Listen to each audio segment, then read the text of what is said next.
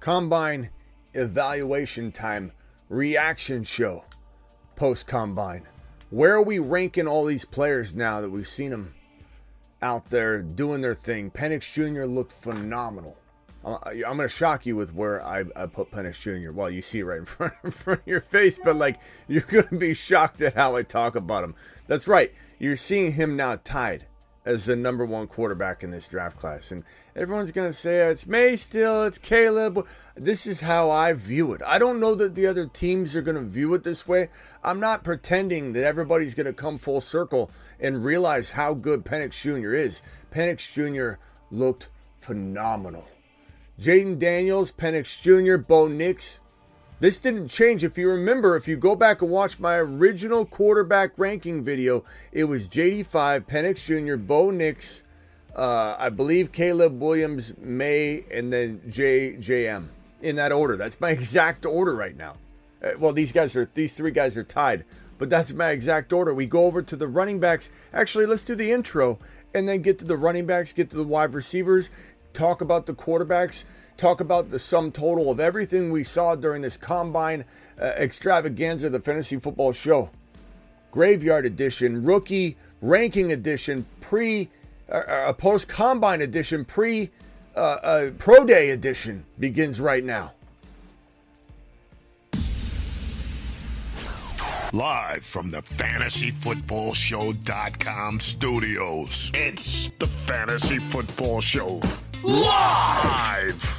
Monday through Friday, 8 p.m. Eastern. Smitty is also live whenever news breaks.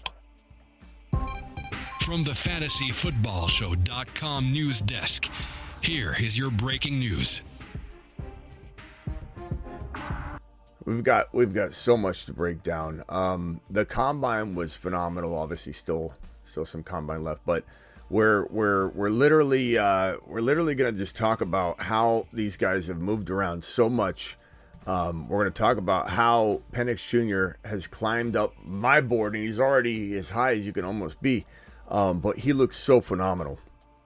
Uh, let, us go to the let's after let's go to the quarterbacks second. Let's go to the the running backs right now, and discuss the movement we may have seen in the running back rankings coming out of this combine. Now, combine should not dictate where you rank a guy. You shouldn't be looking at Xavier and and his 40 time and saying I'm putting him as wide receiver three. When is the last time a, a, a wide receiver that was record breaking in the 40 yard dash translate? John Ross. Uh, it just doesn't translate. It never does. I'm not saying this guy doesn't have a shot. He probably has the best shot I think, of any of the, the recent record breaking wide receiver 40 time uh, time holders of becoming something decent at the NFL level. But his frame, a lot of people don't know that it's going to fully translate. I don't know that it will. Sometimes those speedy guys, they don't have the enough uh, meat on the bone. They don't know. Uh, he's got a decent decent uh, resume as well, though. So there's some hope that Xavier is going to be something kind of phenomenal. But I got the the footage on my in- Instagram. If anybody want to wa- wants to watch him break that 40 uh, 40 yard dash record, it's it's absolute 40. It, look, he, here, here here we go. Hold on, let me let me put it up. Let me see if I actually, you know what, I, I Xavier Worthy, go watch it on my Instagram, okay? If you want to see that.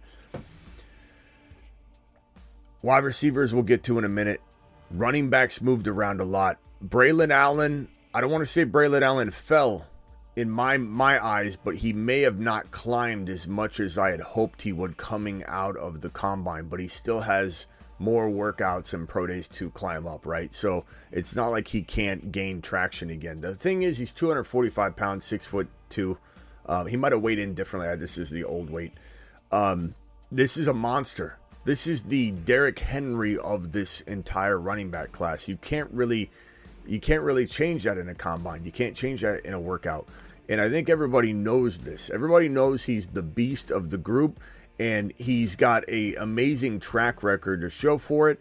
He's got absolute uh, uh, uh, size and, and, and, ability to grind it out between the tackles for some of these teams that very, very badly need an RB. They wouldn't take one necessarily in round one. This draft class isn't that good uh, compared to you know the Bijan Gibbs uh, values that we saw go inside the, the top 15 last year. Uh, Bijan number eight overall. I, don't I don't think uh, I, I don't think we're going to see maybe even one running back going around one unless it's the very tail end. I think Dallas would be smart to like move their second rounder up to like 31 to 36 to grab a Braylon Allen. Braylon Allen would thrive in Dallas. He would thrive in Baltimore. It depends on where these guys fall. If if they fall well into the second round, all of a sudden we've got Braylon Allen going to one of the most potent offenses he could go to if he falls deep into the second round. He goes to the Dallas Cowboys, goes to the Baltimore Ravens, goes to a, a fantastic landing spot. I still very, very, very, very much love Braylon Allen um, as my my number one. But Jay, look, uh, Jalen, Jalen, Jaden, Jaylen Wright is a. Let me fix this uh, autocorrect here. Jalen. Jaylen Wright, 5'11, 210. Again, that, that was his pre weight and height. Uh, 1,000 yards, only four touchdowns, but he did have, a, I believe, a 10 touchdown season the year prior. This guy looked phenomenal. Like out of all the, the, the players that tested in this this combine from a running back perspective, this guy looked the part. He stood out amongst all of them. He was athletic. Uh, he was moving all over the place. He looked strong. He looked poised. He looked ready. Um, he he just absolutely was bleeding. I'm a I'm a potential starting running back at the next next level. I, I really like Jaylen Wright. Uh, I, I really I really think he could be something special. And and while a lot of people I think will will probably um, stray away from him because they don't know much about him. They they they may not watch and pay attention much to the combine. You're not going to see him climb a lot of rankings right now. But I think as the combine performances resonate, as a lot of uh, people start talking about the reorder and reshuffle, you'll start to see people take notice of Jaylen Wright. But right now he's going to linger in the like the three, four, five territory versus the two, three. Corum, you know, he looked good, but he's a a five foot eight, 213 pound running back, stocky built, you know, very decent size given his his build, but he's a five eight running back that I, I don't know has the the stat the stature to really hold up at the next level unless he falls in the most ideal situation, most ideal being the Los Angeles Chargers. If if for some reason Harbaugh gets this kid in the third round or he trades up into the late second round, Blake Corum's very much thought to be a, a, a second to probably third round guy, then he'd be in a good position. Situation is king. I think my takeaway here, I, I got Jonathan Brooks here because if, if he didn't tear his ACL, he'd be number one. And so we're we're we're kind of doing a mix of like dynasty, redraft, everything in one. If we're talking redraft only, he probably falls below all these other guys.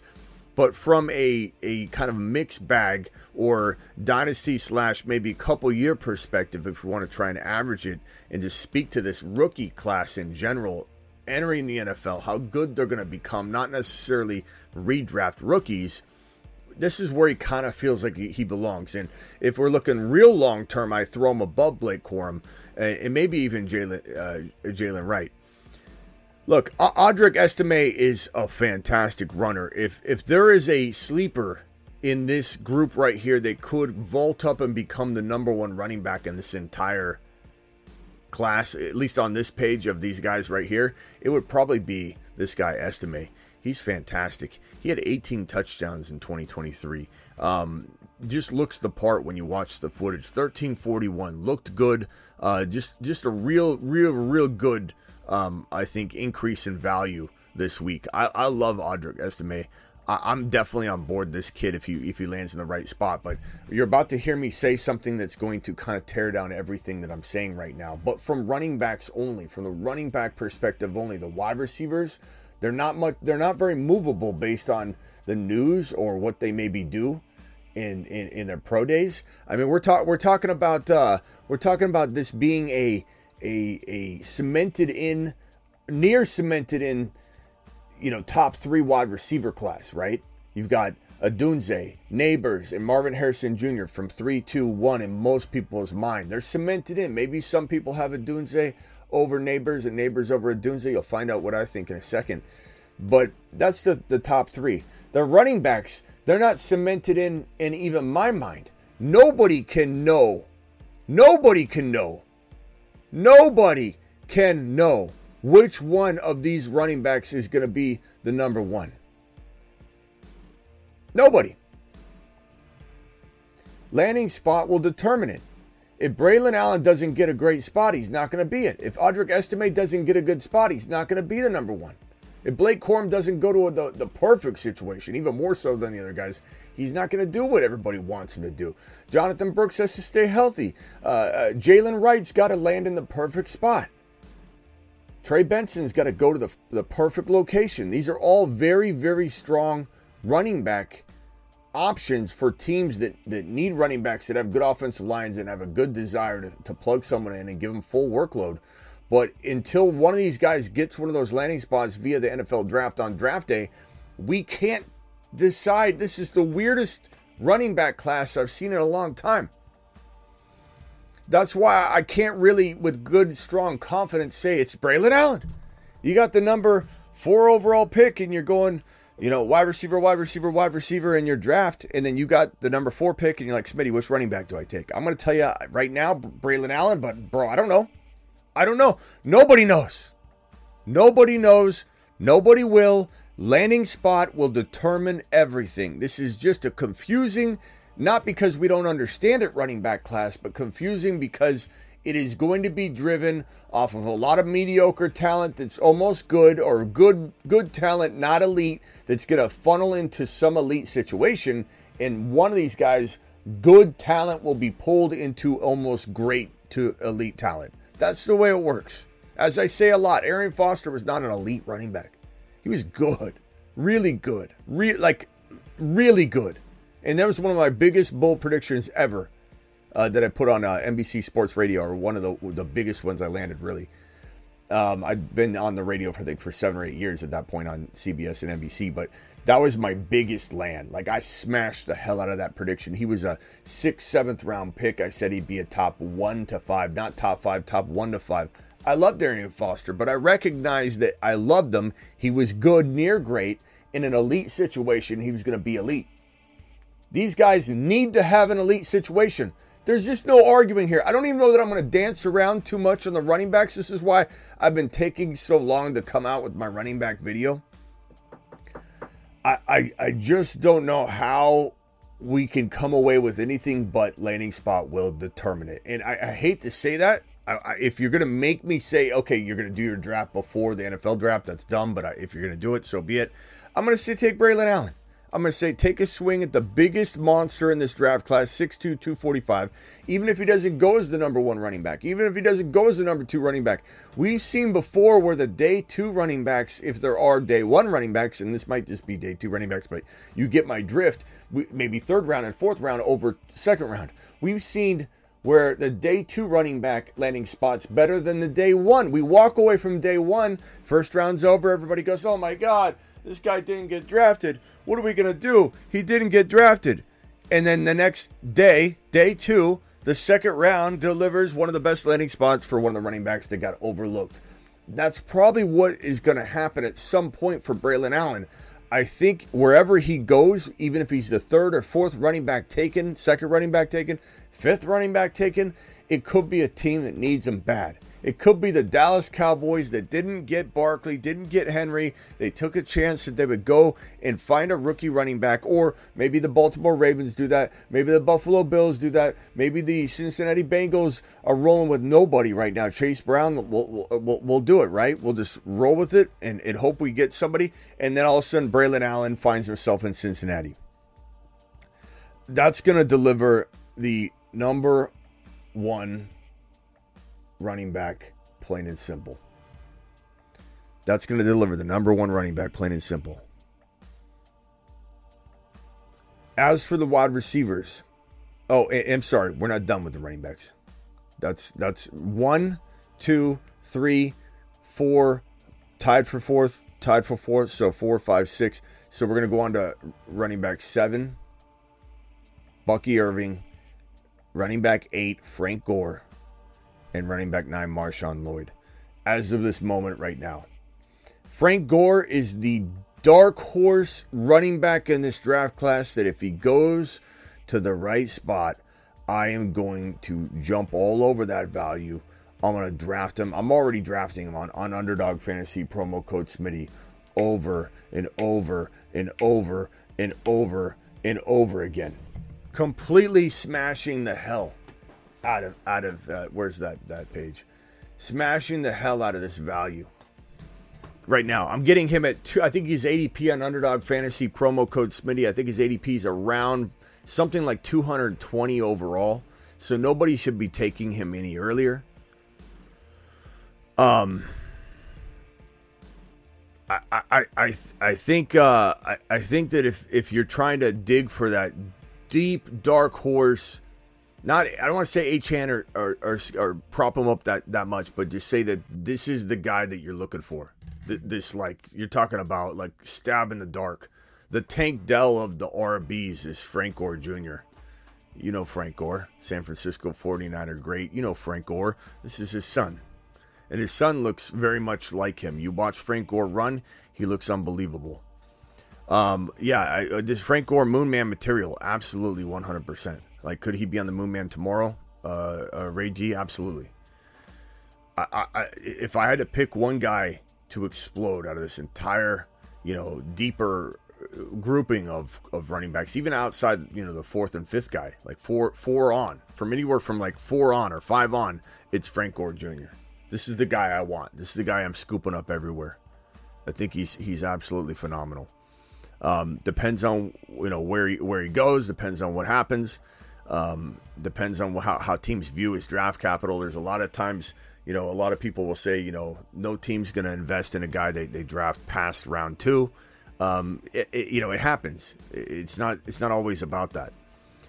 So it's going to be phenomenal to watch Frank Gore land in an amazing spot and, and see if he can climb up and grab a hold of the job. Do a pull a Kyren Williams. If there's a Ky, that's better, the better example. If there's a Kyren Williams in this in this lot. It's probably Frank Gore Jr.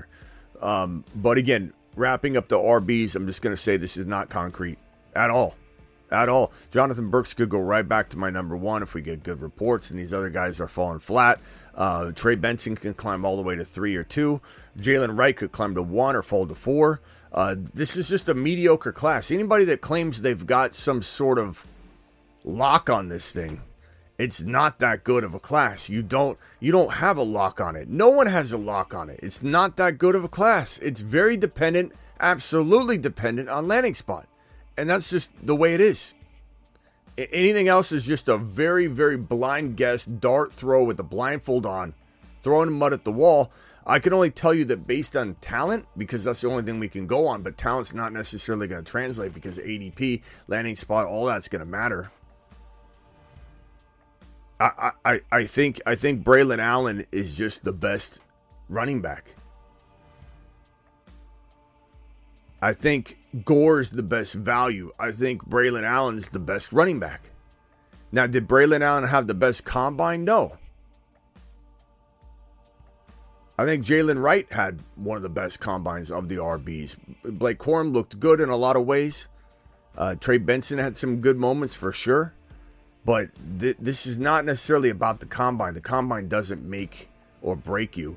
Uh, Malachi Corley didn't even, to my knowledge, test or work out. And i don't know why he did that if he's going to do it in workouts and treat himself like hey i'm going to i'm going to not work out if marvin harrison jr is not going to work out. I'm not going to work out. Like that's what corley basically did today. Tried to put himself in that bucket and you know i applaud him for trying. Let's see how that works out but combines don't necessarily make or break these situations um, they're helpful they're useful they can help teams see maybe a difference that they, they couldn't see on film uh, you get to talk to these these kids. That's probably the more important part about everything. But this is a this is a crazy group of, of RBs. We go to the the wide receivers very much easier to determine. And what I saw to Roma Odunze today is just more of the same of what I've been watching and and preaching and speaking on. And he's my number two wide receiver. I'm, this is not a knock on Nabers. Doesn't mean I don't like Nabers. You can't say I'm sleeping on Nabers. You can't say I don't like Nabers at all or that I'm hating on Nabers. That is not that conversation, pal. This is about me liking Marvin Harrison Jr., six foot four, 205 pound Ohio State wide receiver, and Rome Odunze, Washington Husky wide receiver that's 6'3, 215 pounds. Two prototypical monsters that that are just they've just proven commodities And and I, and I loved what I saw at Odunze today. The guy's straight line ability during running routes, his his good hands, his his you know his tenacity to stay after on the cones and try and better his time when everybody had walked off and gone into the locker room. This guy's sitting on the field, running and doing plays and, and, and trying to trying to recapture what he what he didn't capture during the combine, even though he did capture a lot, looked fantastic. I think Rome is going to be an absolute savage at the next level. I think he's the closest thing to Ja'Marr Chase if I had to comp him to something. Marvin Harrison Jr. is a combination of, of 10 different wide receivers. He's my number one, but if let's say he landed in New York for whatever reason, some crazy turn of events, and Rome lands in Arizona uh, in some crazy turn of events, a trade down of sorts or something with New York, whatever the case may be, and the Arizona Cardinals end up drafting Odunze he plays with Kyler, and and and Marvin Harrison Jr. goes to the Giants uh, because they trade up and get the Cardinals four pick. Whatever the case may be, right? If that happened, your boy would have Roma Odunze and redraft as the number one wide receiver in this draft class. Now, not from dynasty because quarterback situations change, but good God, Rome Odunze looks like a phenomenal up and coming Ja'Marr Chase caliber player. If all if all goes well, uh, Nabers has a lot of talent. He reminds me of a uh, Amari Cooper meets, um, and I don't want to just leave leave it there because I think he's better than Amari Cooper. But Amari Cooper meets maybe um, got a handful of different players as well. He's a he's a good good player, very very good player. You could almost say like uh, I'm gonna say AJ Brown meets Amari Cooper, like a combination because he's not AJ Brown, but like an AJ Brown meets Amari Cooper and, and, and, you merge the two together in some sort. Like that's how I kind of feel about Malik. The way he can go get a ball, uh, he, he's a deep threat. Um, I, like Malik, Nabers a lot. I love I love him. But Odunze moved to my number two, and that's not a rip on this guy at all. These are three absolute savages, and they're going to be potential, all three of them, top 12, top 14 wide receivers in the National Football League. Two of which will be top eight, one of which could be one to five and it's probably this guy. But don't rule out this guy of being the next Ja'Marr Chase. He's an absolute monster. These guys, this is so much different than the running back class. The running back class, as I showed you, looking at even the top, you know, one to to to what was it, six? I, I, I don't know. I don't know. It's not that I don't have my evaluation, but I have no idea how it's going to play out. I do know how the wide receivers will play out because it doesn't matter where they go, they're probably going to survive. But the running backs are dependent on situation. I don't know who's going to survive. Nobody does. I can only tell you that Braylon Allen is my favorite prototypical 6'2, 245 pound monster. And the rest of these guys, minus Jonathan Brooks, who's coming back from an ACL tear, did they don't quite do it for me. I like I like Jaylen Wright. I do, but he doesn't quite have that it factor for me as much as Braylon Allen. And I don't care about broad jump or things that might have turned people off and away from Braylon Allen. I thought he was going to do a little bit better at the combine. I'm not going to lie, but what I see on on film is not lying. My eyes don't lie to me. This is the man. But I I don't know. I don't know that he's going to be able to do it. Um, you know what, Okafor, I'm done. I'm done with Okafor. Okay, so let's go. Let's go over to uh, wide receivers four through six. Okay, wide receivers four through six. Brian Thomas Jr. goes out and looks like an absolute monster. Goes out, runs fast, looks unbelievable, catches. He's 6'4, he's 205. And I guess I asked the question is it a lock that Nabers will be better than him? I'm not saying I rank him higher. Clearly, I have Nabers three, but this kid's going to be unbelievable. And it's not crazy to envision him being two or three in this wide receiver class when it's all said and done. Ladd McConkey, love love the kid. I love him even more now. Sometimes a guy moves up my board real quickly when you see him at the combine doing his thing, showing his speed, showing his hands. Six foot, hundred and I, I don't know if he played in higher than 185. Uh, I, I forget what the combine weight was, but this guy showed poise, he showed hands, he showed quickness, he showed good route running, he showed it all. And I think teams are going to be very, very intrigued by him, and he's going to go to a good spot. So, more than anything with the running backs, right? The running backs are tough. The running backs are tough because bad landing spots could screw everything up. Bad landing spots could turn everything upside down. With with McConkey, with some of these guys, they're going somewhere good. They're definitely going somewhere good. Malachi Corley not wanting to participate in the combine at all was a little crazy.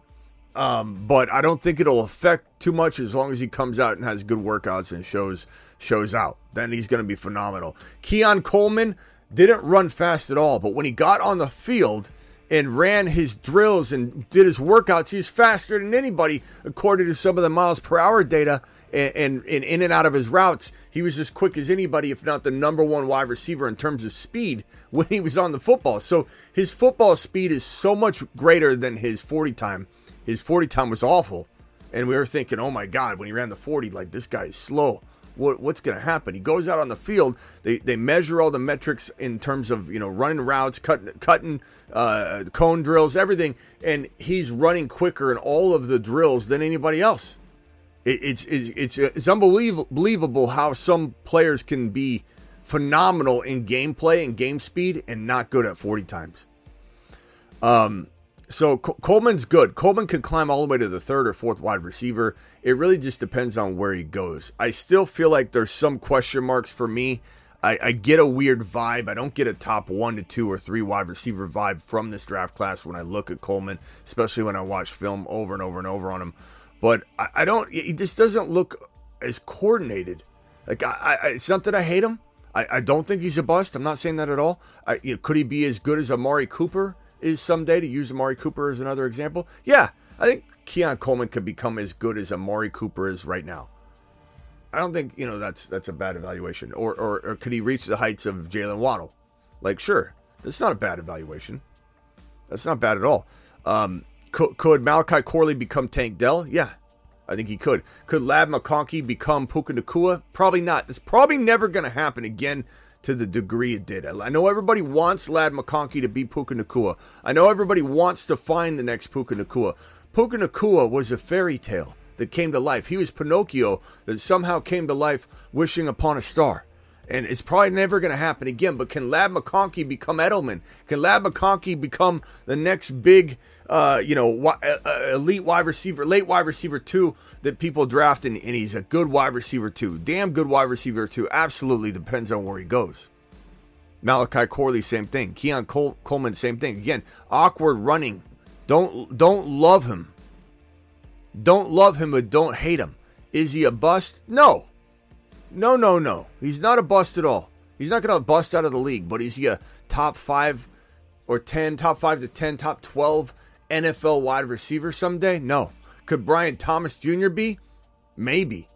Locked and loaded? No. No, no, absolutely not. Could he be? Absolutely. Could he be top six to 10 in fantasy football someday?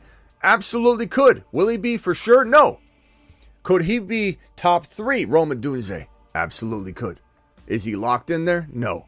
Malik Nabers, is he locked in there? No. Marvin Harrison Jr., is he locked in there? Even Marvin Harrison Jr. isn't locked into anything. There's no guarantees in life except for moon men and Mars men rising up every single year. That's the only guarantee you're ever going to get in life. And that Smitty's going to have a rant or two every single show that he's doing. Marvin Harrison Jr., Rome Odunze, and Malik Nabers, and, and, and these are probably the, the best almost guarantees you could find but Coleman Coleman just doesn't do it for me at the value everyone's putting him at. Three, two, four overall. I think I slotted him fine. This is not a bust. It's not a bust. This is a maybe Amari Cooper, which is a very good wide receiver. A guy that can play as a wide receiver one sometimes, for sure.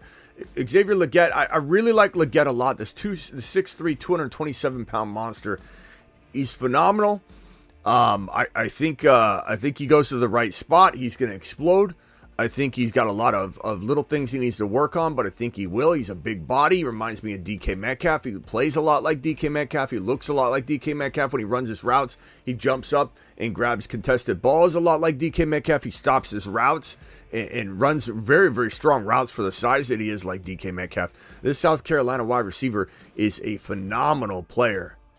Uh, that in the right spot could be electric, and he's a steal in this territory. As you can see, a guy I love. I love Xavier Legette. I've talked about Xavier Legette all the time, and I can't even squeeze him into my top like six or seven. You're gonna get him as a steal. He's gonna be, unless he goes to the the most ideal spot and climbs everybody's wide receiver three or four, he's gonna be had at the end of the first round very, very, very easily. Um, quarterbacks so wide receivers to recap. Odunze moved to my two. I love him. Uh, it doesn't mean I hate Nabers. Brian Thomas Jr. almost moved to tie with Nabers at, at number three. I almost moved Brian Robinson Jr. I still might. Right next to his boy Malik Nabers. And you can you can say whatever the hell you want. Um, Ladd McConkey squeezed into the top, uh, the next grouping of, of three or four guys. But Malachi Corley, uh, Xavier Legette, they still remain where they are.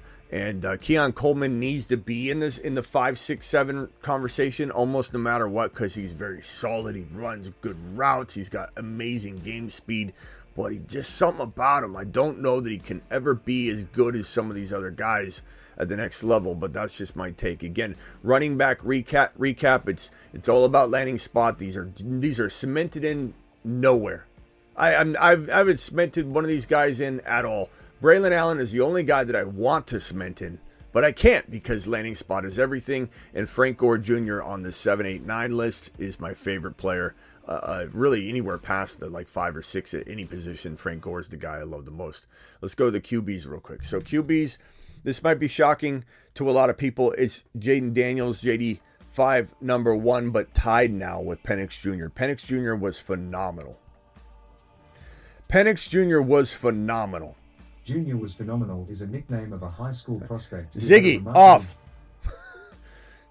I didn't ask him, but that's right. He was absolutely oh, near perfect tonight. Penix Jr. did everything that I've been talking about over and over and over. His medicals came in great. His, his throws were accurate. His spirals were on point. His touch was on point. The announcers couldn't get their hands off of him. This this guy Penix Jr. absolutely came out and crushed it.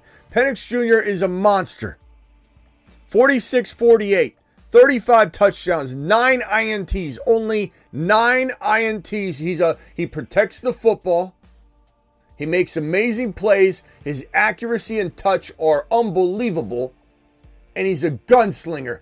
Give me Penix Jr. to Atlanta, and I give you a monster fantasy football season right out of the gate.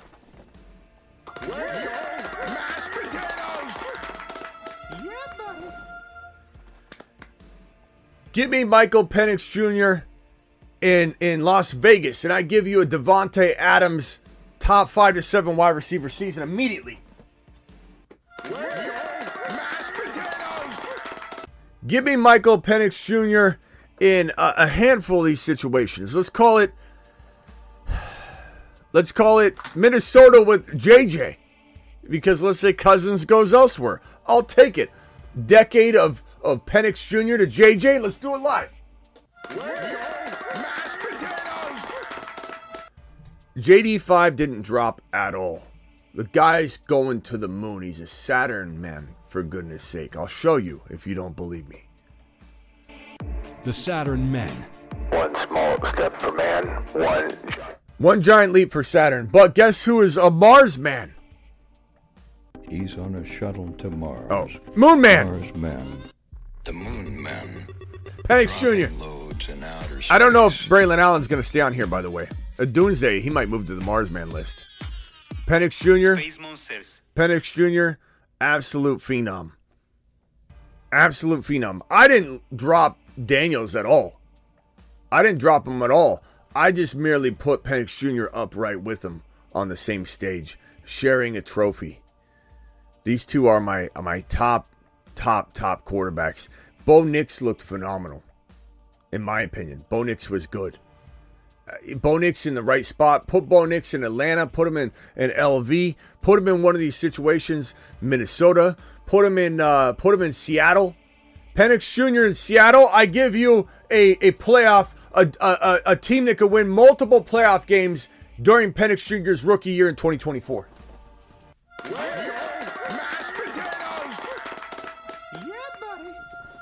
Seattle. Give me Seattle for Penix Jr. Give me Minnesota for Penix Jr. Give me uh, Atlanta. I'll tell you what, Penix Jr. could not even do a pro day, and he's going in the top 16 based on what he did alone today.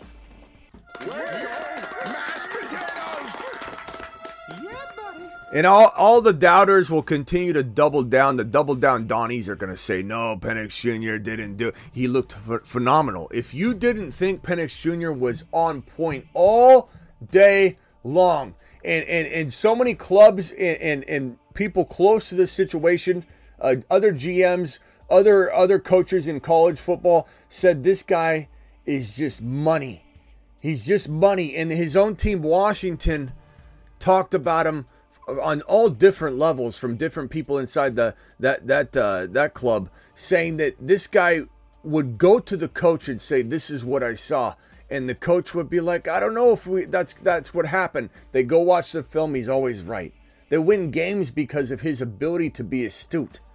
They win games because his, his ability to have a lot of options involved. And as the announcers were saying today during his pro day, this guy's just loaded with quick decision making and processing ability, given how complex his system could be.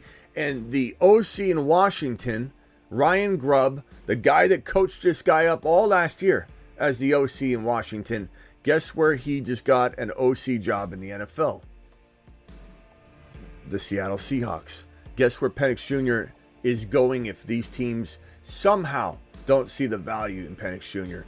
Penix Jr. is going to Seattle to play with his OC from Washington. They're going to meet back up and do it live. Mashed potatoes! Monsters. Monster. Love Bo Nix. Give me Bo Nix in a ton of different places. Bo Nix is going in the top 15. Now, the crazy part about the world right now, it doesn't seem right. It seems upside down. I, I don't I don't know I don't know why J, uh, uh, JJ McCarthy's getting so much love. I don't feel like JJ McCarthy looks as good or near as good as Jayden Daniels or Penix Jr. or Bo Nix. Why do I have him tie here? Because I do think he did he he does look as potentially as good, even though obviously uh, Caleb wasn't uh, doing anything. I'm not saying he caught him because Caleb didn't do anything at all, but speak and and get yelled at, and a lot of people asking him crazy questions. But but JJM looked oh he looked okay. He did he did he looked okay at times. Uh, he didn't look great the entire time, but he looked really good at times. But I don't like him. I, I don't see an elite quarterback. Do I see somebody that could linger in the league for a while? Yeah.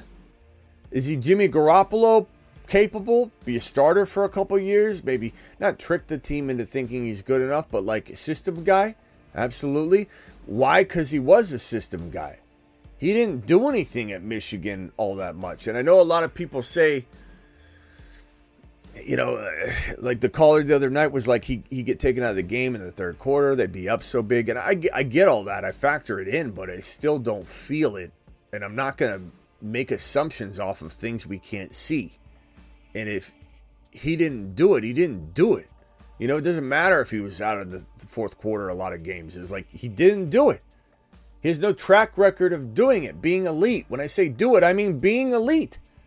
He has no track record of being consistently elite. And I'm going to put him over this monster Penix Jr. that's throwing dimes out there on the field during the combine after everybody's doubting him over and over. A guy whose whose medicals came back phenomenal. This guy Bo Nix, who's who's as good as any of them. He's got the most the most experience out of every single quarterback here. Bo Nix is probably bringing the most NFL ready resume to the table. And Jayden Daniels is Lamar Jackson 2.0, I predict he's better than Lamar Jackson. I've said that over and over. Some Caleb's get upset in the chat. The the the angry Anguses come in and go, Did you just say LOL laughing emoji, sideways laughing emoji, sideways laughing emoji, sideways laughing laughing emoji? Did you just say that JD5, a guy who's never played an NFL snap because scared money makes money? Uh yeah, you're saying that JD5 is gonna beat Lamar Jackson? Yeah, I'm saying he's going to be better than Lamar Jackson. Scared money don't make money. You want to sit around and wait for things to come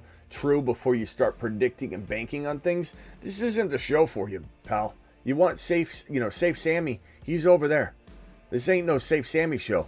This is, a, you know, we put our, our our cojones on the table sometimes. I don't I don't hit everything. I'm not pretending to, but I'm not gonna sit here and be like, oh, maybe JD5 is better than Lamar. I better wait.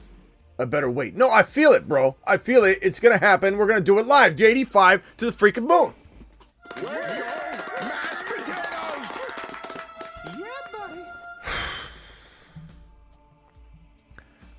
I, I just don't know what to do here.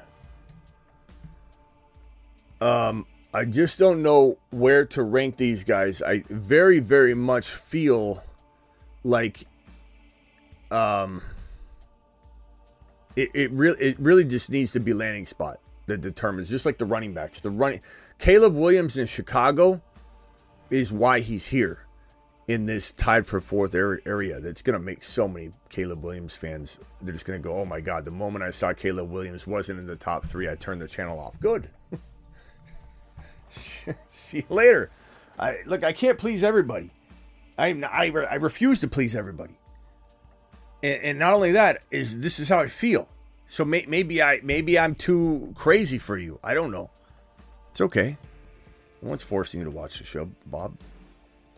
But Caleb Williams, I think, busts in Chicago. Or, as a, or, or even if he doesn't bust, he has a very sh- strong chance of busting in Chicago under a Shane Waldron offensive coordinator.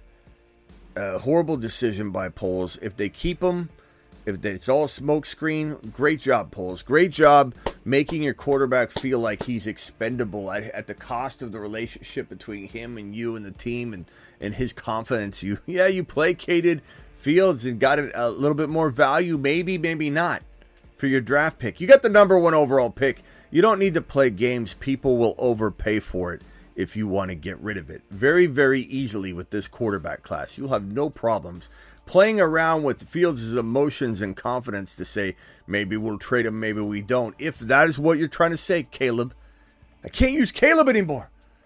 Bob, if that's what you're trying to say, Bob, then then you didn't get me. Oh, you don't know football. You don't know ball. It's just a smokescreen. You don't understand what I'm trying to say. That's worse than trading Justin Fields. Holding him after everything you haven't said is detrimental to his growth, confidence, and development. And then you hand him over to Shane Waldron. Shane Waldron is going to either fail Caleb or fail Fields. So why not throw, in my mind, the quarterback I like the least into the Chicago Bears system and, and, and, and see if he can get himself out. And maybe he will, and I'll, I'll give him much respect if he can stay afloat while they replace everybody involved one year later. Because Shane Waldron is going to fail, in my opinion. A Caleb Williams who needs a whole lot of nurturing and some sort of expert to get everything out of him. And I don't think Shane Waldron's bad. I don't think he's horrible. I don't think he's a bust of an OC. I just think he'll bust in this situation because I don't think he's good enough to, to maintain and handle some of the things that are going to be thrown his way on either the development of Fields and rejuvenate Fields or the development and cultivate of Caleb Williams. Both of these are challenges I don't know that he's equipped to handle. So, Caleb, to me, until he goes to Washington to play with Kingsbury, his former QB coach from just last year at USC. That's right, Ryan Grubb, Washington OC from from last year. Penix Jr.'s OC goes to Seattle. Maybe Penix Jr. goes to Seattle. Uh, Kingsbury, the QB coach for Caleb last year at USC, he goes to Washington. If Caleb goes there, I'm back on board to a, a certain degree for sure because I think he can get the most out of him. I think it's about a lot of it. It's about fit. A lot of it is about fit. Um, Drake Maye could go to number three over Bo Nix if he found an elite situation and Bo Nix didn't. I don't want this to be a oh Smitty hates Drake Maye video. Um, also no no no offense to him, but like the last time I trusted, uh, you know, somebody that looked like they couldn't rent a car, um, it was Zach Wilson, and so I feel a little burned. Um, but at the same time, like Drake Maye in a great situation and Bo Nix in a questionable one would have me saying, "Hey, Don't worry, Drake. I'll pick you up. I'll give you a ride to the airport. You're going to be the number three overall rookie quarterback in this uh, 2024 rookie quarterback class. But right now, JD5 Penix Jr. Bo Nix tier break. You can like it, you can hate it. It's not really my job to to uh, convince you to like it or hate it. I'm just here to tell you my take. And I think there's a tier break between JD5, Penix Jr., and Bo Nix.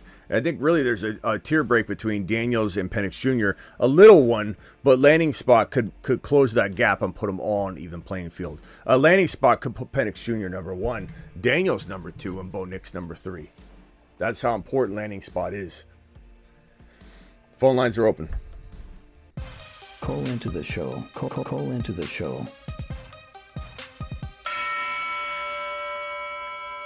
Dial in, dial in, dial in. Let's have a conversation about these rookies. Let's talk about the combine. Let's talk about how good you think this entire class could be. Let's talk about what you might disagree with and why. That's fine. We don't always have to agree. I I just don't. Uh, I just think this is a very crazy class to rank, and the discrepancy between everyone's rankings are gonna always be far and wide, and that's okay because this is why we play.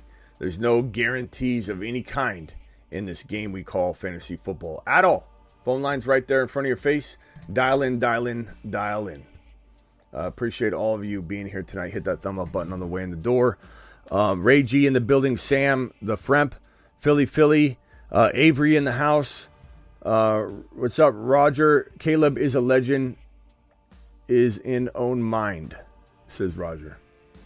Caleb wants a veteran max deal, says Ray G. Um, DeBalt says, I don't know about Maye, Nix over Maye, but this is pretty spot on. That's okay. We're not going to have the exact same ranking. Nobody could. Nobody could have the exact same ranking. Not with all this, especially not even with one of these positions, man. It's just crazy. It, it, it's it's the way it goes. It's the way it goes. Um, Zach Wilson is a great example of a QB looking great at the combine, but doesn't transfer exactly. Zach Wilson, you can rip on him all you want and pretend like you didn't think he had any talent at all, but that wasn't that's just not the way it was for the majority of people, even people that knew what they're doing. And I, I, I take pride on knowing the quarterback very, very well. That's one one thing I land very, very successfully. And I thought Zach Wilson had the ability. I didn't think he was a lock, but I thought he was. He probably felt about as locked in as, like, let's say, Nix. You know, and I'm very high on Nix, but I could be wrong on him. That's about how good. Maybe even more than that. Zach might have had a little bit more uh, upside than that, feeling wise, that year. Crazy, crazy. Nix was was was solid. Nix was very good today. Nix upped his draft stock a ton. Penix Jr. exploded his draft stock upward after today. Penix Jr. couldn't have had a better combine. Maybe he didn't throw one of those, I think, very few incompletions if he even threw one, and it probably wasn't even his fault. That's the only thing he could have fixed. I mean, God, he was fantastic today. I mean, Penix Jr. just proved all the doubters wrong today. And if you don't think he did, then you just you're just a hater. you just can't admit what just happened. Uh, the ball, maybe, but I think he could thrive in the right situation. I don't know who we're talking about. Call into the show. Call, call, call into the show. I uh your boy is uh potentially trying to drink one of these a day. It's such a hard task for me. So this is a Stanley. Um, I was I was given this as a uh, from Miss Smitty so I could drink more water. Um, so it's one of the you know the kids love them the Stanleys right, and this is this is a lot of water for me. I I, I filled this up three days ago. I haven't drinking yet, so I got some work cut out for me. Let's see if we can finish. I want to say it's like right here. So three days I got it here. I need to drink more water. My goal is to, to pound one of these a day. One of these a day. Let, us go ahead and try and, and chug a little.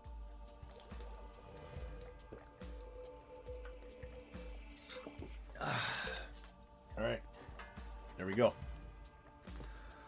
What about QB from Tennessee? Levis, what about him? Purdy is great because of his mental, says Theo. Purdy's good. He's definitely smart. Um, but I'm not calling Purdy great yet. You know, like Purdy's great because he he's not great yet. He's got upside for sure. He's got upside for sure. I I, I, li- I like him quite a bit. Um, what what's up, Theo?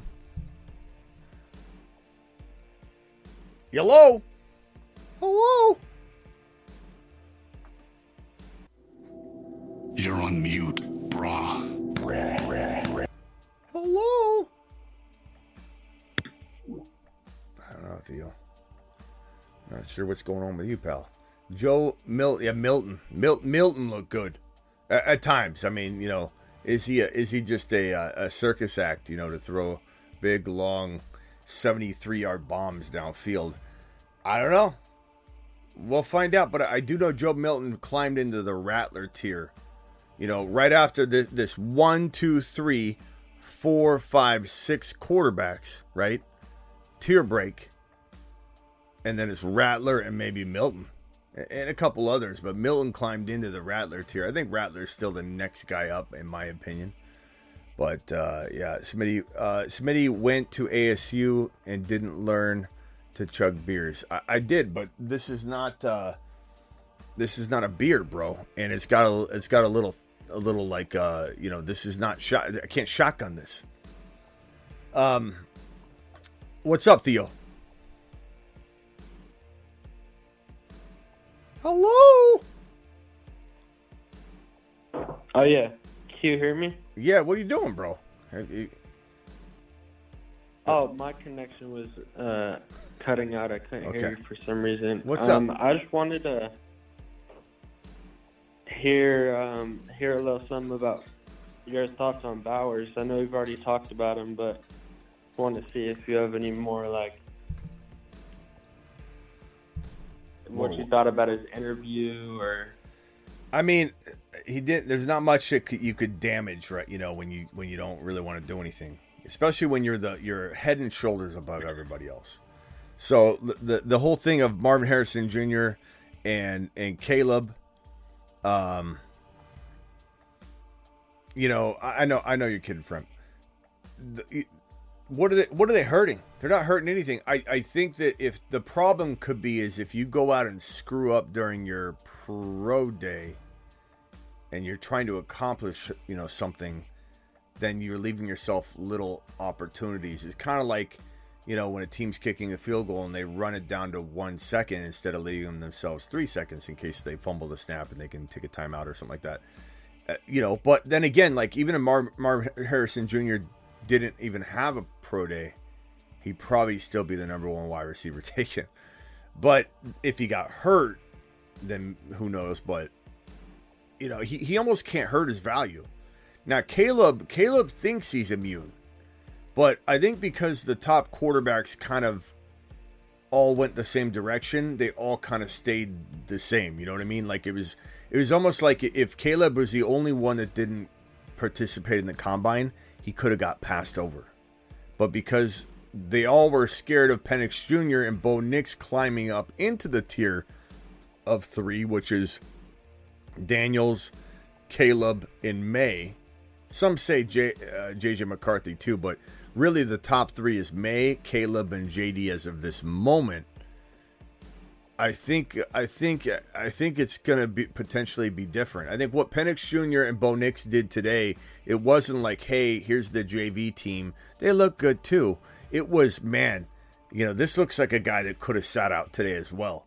Penix Jr. looked like a guy that should have been in the same tier, but he was there. And he gave everybody an extra look. He gave everybody a look at his medicals. He cleared all that with flying colors. He went out and looked phenomenal, had a near perfect pro day. I'd say Penix Jr. had the best pro day out of everybody. Near per well, well, Xavier Worthy, but I just don't, I don't. He's like well, he's like a buck. What, what does he weigh? Like a buck fifty. Um, I, I 165. yeah, I mean, I know Tank Dell proved you know you can be you can be a little guy, but I mean, I I love Tank He's Dell. the same weight as Tank Dell, but he's also over an inch taller. Yeah, I just I don't I don't know. It's, it's the translation is not always there with these speed guys. There's a reason for it too. It's not just like luck or bad luck or just like weird circumstance. Like You know, he's he's a speed guy. He he's I, I don't know. I, I, I don't know that he's necessarily going to translate. We'll we'll have to see. I like I like him. I'm certainly not going to run away from him. I'm not predicting a bust out of out of Xavier Worthy, but I think if anybody, I think it's almost a curse. You know, to, to have the number one time as a wide receiver that's not really hyped up heading into the combine. It feels good. He had the best day of his life. I mean, he wouldn't trade this for anything. He was the he was the the, the bell of the ball but like it doesn't it may have made him wide receiver four or five because teams don't understand that that doesn't necessarily translate. Everybody wants a weapon. Now you could put him on special teams too though and maybe he ends up being an amazing kick returner for you or something but you know he's not a locked and loaded elite wide receiver at the national football league level. I think some teams will pass on a uh, a guy that's like way more concrete. I mean I, I could look at it let's see i could see I could see teams passing on Brian Thomas Jr. and taking Xavier Worthy, thinking, "Oh, we're really getting something here," and they're passing on a, an absolute elite talent in this kid. You know that that's crazy. If he goes number four, I've heard I've heard that a lot. Xavier uh, Worthy may have climbed to the fourth wide receiver taken spot prediction and that that would be that would be ahead of all these guys you're looking at on screen. It's crazy. That's that's insane. He was not. That's the one thing. The one lesson I'll teach people: never let the combine alter your course to that to any sort of crazy degree. Only let the combine accent and help guide you in a direction you were already leaning or wanting to go, or just waiting for a certain you know piece of information to help nudge you over a fence don't be sitting there having no direction for the certain player and then the combine makes you go oh i'm taking them or now they're five spots above where they were. That's not the way a combine should be used. It's a it's an accent. It's a tool. It's a, a accoutrement. It, it is not a freaking uh, be all uh, end all of, of where someone's value should go. And that's that's a funny funny thing about the combine is two or three or four teams are going to be so tempted to pull the um, uh, what was it, Reagor? Reagor, the Eagles didn't didn't the Eagles draft Rager over JJ, right? Yeah. Yeah. and the they're like, we'll take Jalen Reagor, and and the the Minnesota Vikings were like, they passed on JJ, and they have this footage of him like absolutely laughing and and just appalled, like appalled that they did that to JJ, and they're like, "We got him, we got him." And they, they take Jalen Reagor over, like it, it, it, same thing with Justin Ross, same thing with Henry Ruggs, same thing with time and time and time and time and time and time, time again. You know, Thomas, I'll take him over over that every single time. Mm. The things that disappointed me the most were um JD5 not weighing in and uh, Corley not running the 40. Mm-hmm. Yeah, I don't, you know, not weighing in. I, you know, I, I think what the problem is is he's not a small guy. He he's tall. Uh, I get it. He's he's a little slender on the slender side for his height, but he's not a small guy at all. But I think he knows that if he weighed in and somebody had concrete, tangible numbers they start it, it would start a potential downfall of his value. Right now he's flying high. So when you, you don't weigh in, eh, you can speculate all you want, but no one cares right now. I don't care. Nobody cares. No one's talking about it. No one's going, oh, JD5 didn't weigh in. He weighs exactly this amount. No one cares. If he did weigh in under, people would start panicking a little bit. Uh, but I, I, don't I don't know why you would because he's not he's not short by any means. He's still a tall guy. It's crazy to me he plays at a certain weight. He wants to play at that weight. He's going to naturally put on NFL pounds. You you know you're eating NFL food from an NFL cafeteria. You're getting fed all kinds of uh, of, of different meals, and you're, you're doing double the workouts, and and you got better better trainers, and you have nutritionists, and you have things you've never had before. You're going to gain a natural five to ten NFL pounds. So he'll be fine. I have no doubt about it. When people say JD5 is too small, I laugh. I laugh he's not small. He's just. I just wish he would have. Um, like I don't, weighed in. Like I don't I, think it would have changed too why, much if he why do you why in. do you wish it though? Like who cares? If it would have hurt his value, then why would you have wanted it? You know. I mean, I, I guess I just like it's. I don't know. I it just players being scared is just like kind of turns me away from them like ever so slightly. It's not Well, like a big deal. Or You got to remember, but- it's their camp. It's their. They've hired a team of people that handle everything, and you got to listen to them. You know, otherwise, you know what I mean. So it's like he trusts the people he hired. That might be a mistake they make. It's not like he can't overrule them, but at the same time, he trusts his team, right? And his team's like, hey, believe me, if you don't weigh in, you're you're gonna get paid more money. At the end of the day, you're gonna get drafted higher. You're not gonna slip. And then he's like, okay, you, convinced me. I won't weigh in. And it didn't do anything negative. I mean, it may have made you want to have a closed book on this, but it doesn't change anything right now. And he may Yeah, weigh. He may. I heard he may weigh in though during his pro day. So like, what's the big deal if he does? If he doesn't weigh in during his pro day or, or whatever, then that's different. But maybe he doesn't want to. Um, he doesn't want to gain any sort of weight now, and he's got a plan in place that's going to put him at a, a faster, slow trajectory of gaining the right weight at the right time, building muscle structure for it, not just gaining the weight you know, and then being slower. Like he wants to do it right. He didn't have enough time to get to the proper weight that he needs to get to to have people shut up and also do it in the right way to be strong and not lose a single ounce of what he wants to. You know what I mean? Like there's a lot of things that you yeah, can look sure. at. It, it's just as long as he cares about it, then that's all I really care about. Well, I, I yeah, Um, he, he cares he cares about it. Don't worry. I'll care Yeah. about it for him. I got, I hold my too. beer. I got this one. Um, all right. Anything else? What, what do you think about the RBs, man? I mean, like, I think I mapped it out pretty good. Somebody's gonna have a problem with it, but I think I've tried to explain that. Literally, uh, Trey Benson could be one. Braylon Allen, Braylon Allen could be four. Blake Corum could be think- one or seven. I mean, J, uh, Jaylen Wright could be one or you know ten. Like it, it, it's these are not these guys are too close without a whole lot of elite talent, and that's going to make them a hundred percent situation dependent. I mean, so at first I was scared of Estime because he ran a slow 40 time, but then all his other athletic scores were really good. But in general, Bucky Irving had like a five something uh, RAS, which was just like the worst in the whole combine.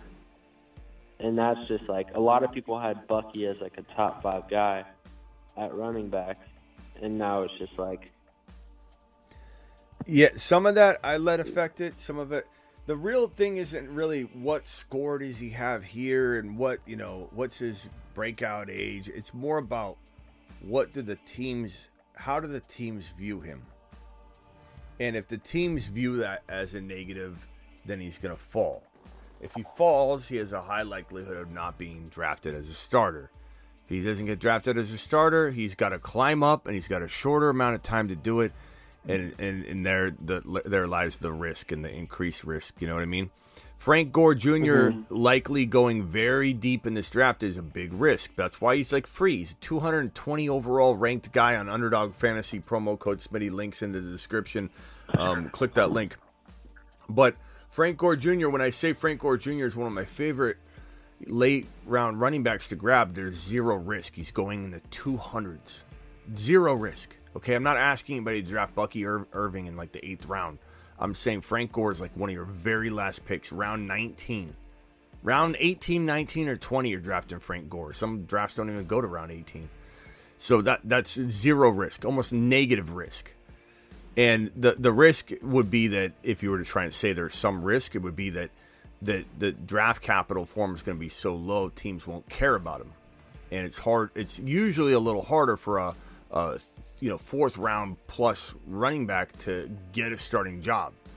And even when they get it, they don't normally get a long term deal because they're they're coming from a very they're coming from the slums of the draft. And so no one truly believes, oh, if you were good, you would have gotten- gotten drafted earlier. That's the whole way that people think about it. But at the end of the day, bro, Frank Gore is my, my dark horse, zero risk guy.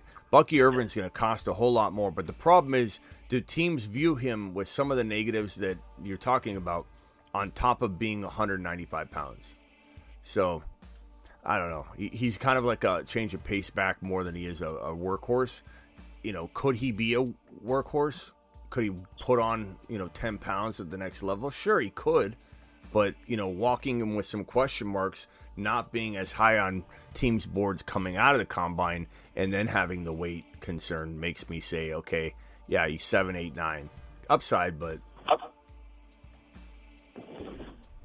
Yeah, no, I don't. I, I think for the RB class, my biggest takeaway from today is that it truly, we do not know at all who the RB one is No in fantasy or dynasty until we know the landing spot.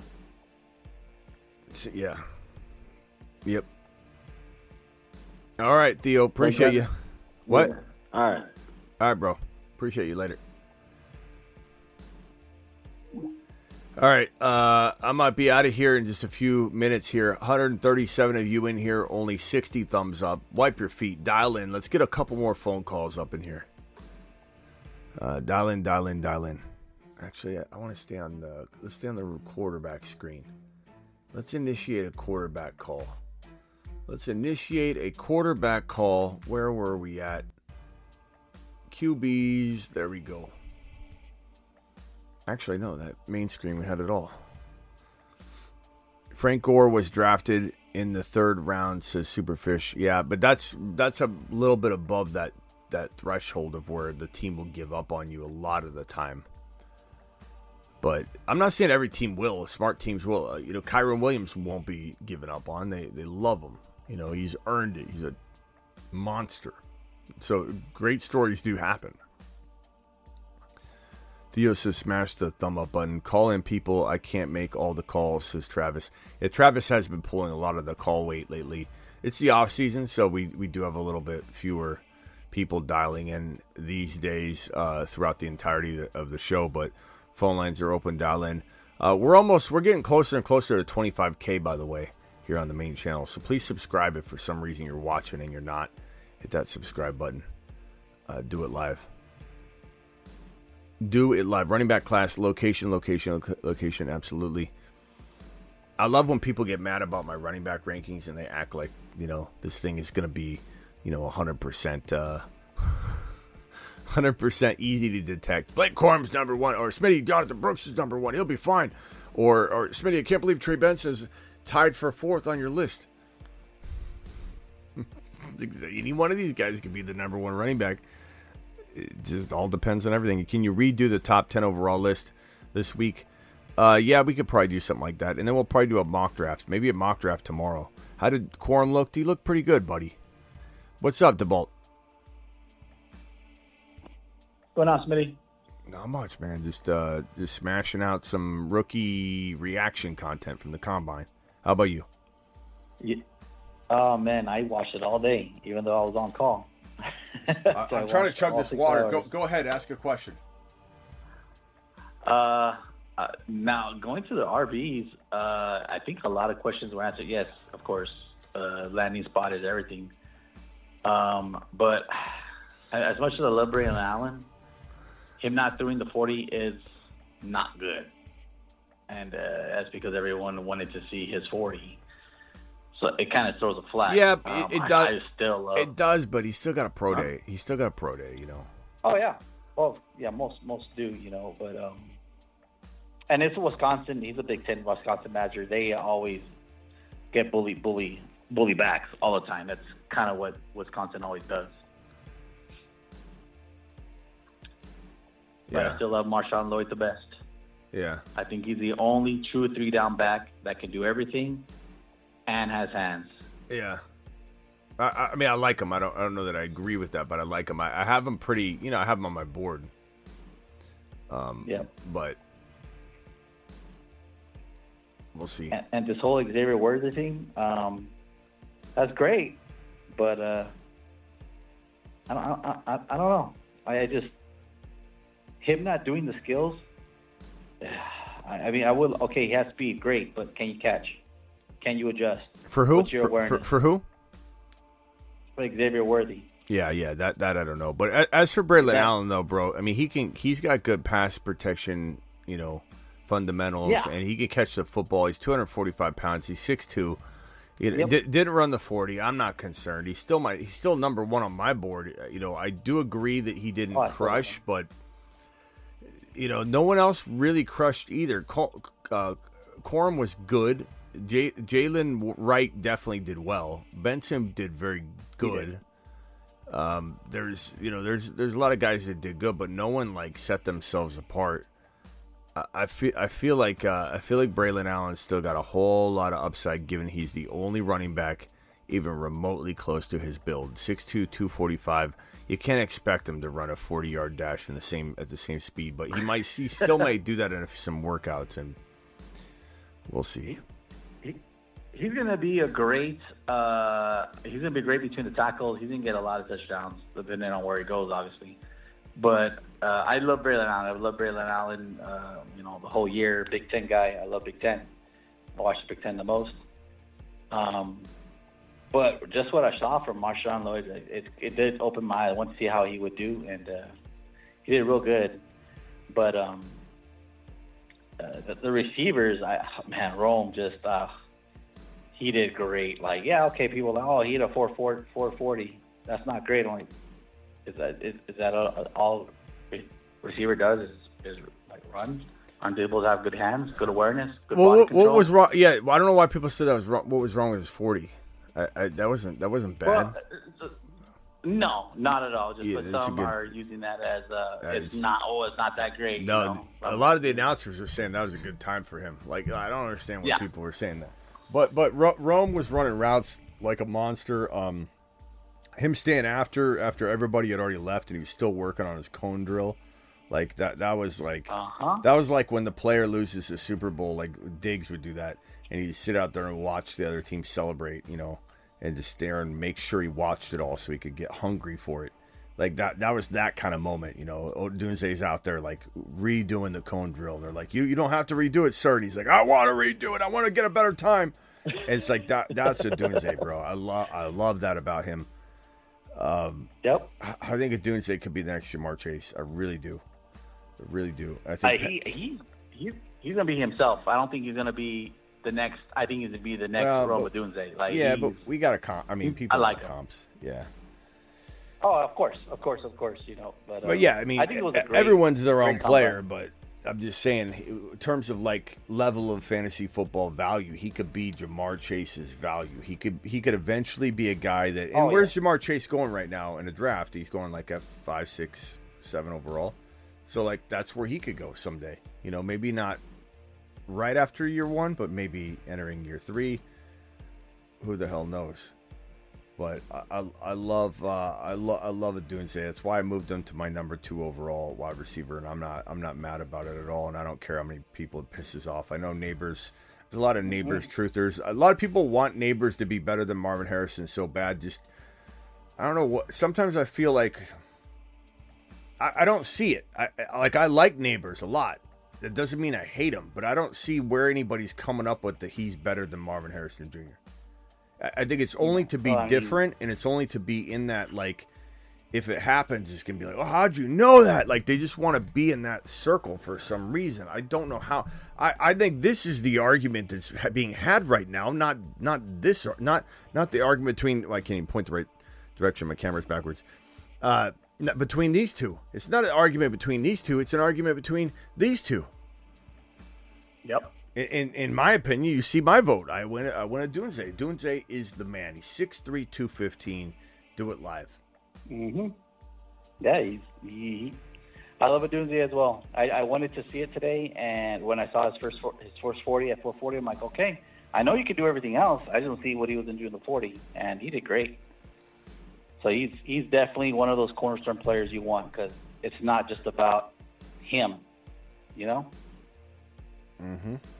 So it was it was a great uh, it was it was a great combat. What do you, know, what, what do you think tomorrow. about Brian Thomas Jr.? Do you think he's closer to uh, to Nabers than people think? I do. I, I'm not saying he's better necessarily. I just think people aren't giving this man enough credit to be on the same level as him. Yeah, I think Brian Thomas is great. Like he's, yeah, man. Well, I mean, what was his forty? That I don't remember. I mean, I, he did great in the gauntlet. I His 40, that. I believe, was the what's it the third best time.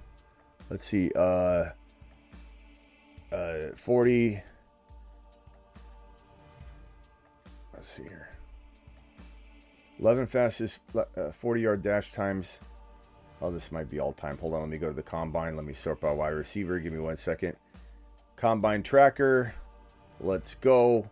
Let me screenshot this bad boy. Wide receivers. Um, top performers. 40 yard dash. Wide receivers. Takes forever for this thing to sort. Not all time. 2024. Good God. Second. Second fastest time. you know what I'm saying, bro? I, I, I, I, I, just don't know what the and I know everyone's gonna say where's Mitchell Smitty? Because he's high on this list too and I know a lot of people like Mitchell. I'm gonna get a lot of comments. Where's Mitchell? Where's Mitchell on your on your list? I I like him. I don't hate him. He's right like right there next after you get your after Legette he's like that's where Mitchell is gonna be found. Here are the 40 times from the wide receivers Brian Thomas Jr. number two four three three number two number two and nobody, nobody but me, want? nobody but me is talking about this. Why are people not considering Brian Thomas and Nabers closer than people are are suggesting? They, they could be on dead even playing field. If not, wouldn't shock me. I'm not necessarily saying it's going to happen yet, but wouldn't shock me if this man was better than Nabers. I'm not saying it. I'm just saying that it's it's crazy. People don't even consider it. Yep. Um, I I agree, but at the same token, there's one one guy I he kind of disappointed me a little bit. Uh, was Legette, considering he dropped two passes in the gauntlet. I'm like, oh man, but I love Legette. Like you see him, I see AJ Brown when I see him. I see AJ Brown all day uh, with him. He what, he's got what, the bill. What's, what's this guy even talking about here? Go to NFL stats. Holy shit! What's he saying here? What's, look at look at this. Hold on how are you yapping about draft performances but don't have the numbers pulled up already? L- laughing my ass off. What are you talking about, bro? Uh, uh, call in, Alex. Call in. Into, what are you talking about? I've got screen after screen after screen I'm cycling through. And when I'm speaking about something that's showing my ranking, and then I got to find another way back to a certain stat for a certain position to screenshot this. You have no idea what you're doing, bro. Go try a show, Alex. Go try and produce a show where you've got 10, 15, 20 screens going on. You know what you would do, Alex? You'd have one screen with one specific spreadsheet up, like an Excel sheet, Eric. You wouldn't be sifting through anything. I'm going through 15, 20 sheets while you're you're you'd probably be dealing with one and struggling. What are you talking about, bro? Get me out of your mind. Get... Laughing my ass off. He doesn't have the exact stat he decided to talk about freaking uh, an hour and 20 minutes into a show randomly with live phone callers as he's cycling through like a magician, screen through screen, caller after caller, doing it all himself like a, a one man band. And, and, and, and this dude, yeah, let's set him on a lap.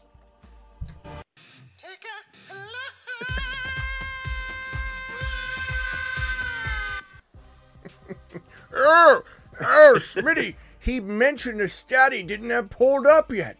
Oh my God.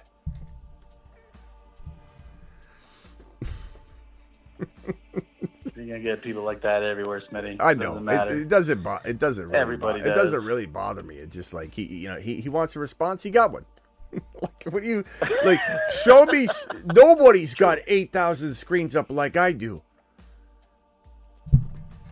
Unbelievable.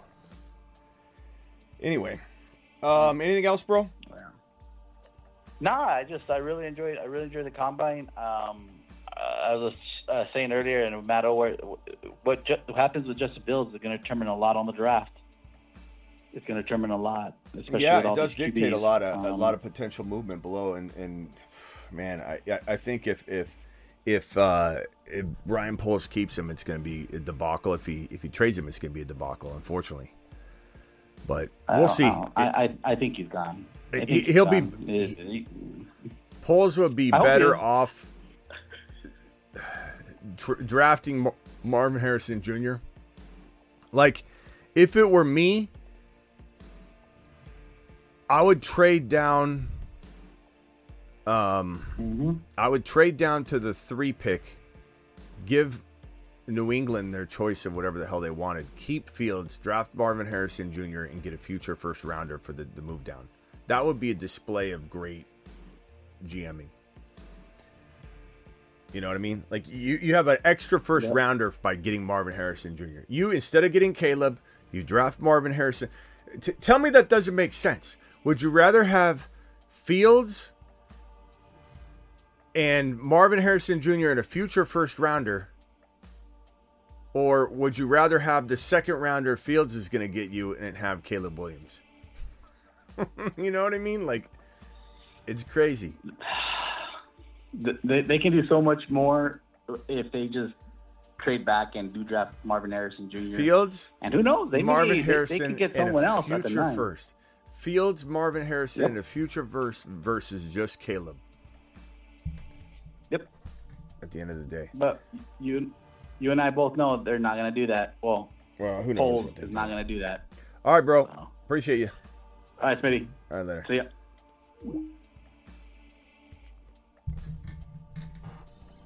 I mean, think about that, guys. I mean, just look at like if if if you were a good, and maybe he'll try this. But even though I, I don't know that the the GM is the answer that they're bringing it that they brought in.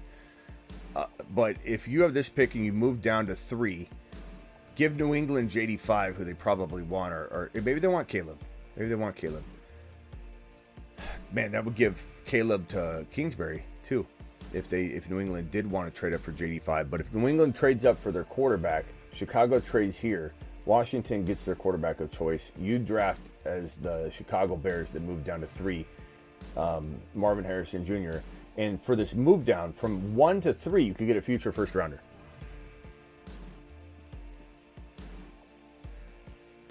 It would be crazy. I mean, that's what I would do.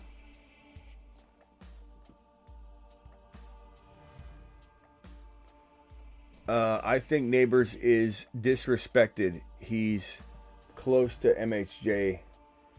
Uh, he could be, but so is Thomas. Thomas is close to Nabers. I think Thomas Thomas is disrespected. Thomas had the second fastest 40 time. Amazing jump ball specialist and and just a phenomenal player overall. Um, let me pull up the uh, wide wide receiver stats. I think I got it right here. No, wait, wrong screen. There we go. I think I got his stats right here. Big stats by this guy. Last year, this is Thomas Jr. Nabers his counterpart. 1177, 68 receptions, and 17 touchdowns in 2023. Guy's phenomenal. Guy's an absolute gem. Absolute gem.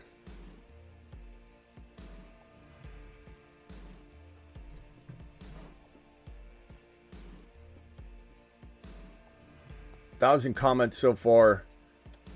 150 of you are now now in here. Only 72 thumbs up. Punch that thumb up button. Let's at least get it over 100. And let's take one or two more quick callers. We'll keep uh, the phone line short. Dial in, dial in. Penix dominated. Um, Penix dominated not only in 2023 in general, he dominated the combine. Penix Jr. was absolutely on fire during the co- combine.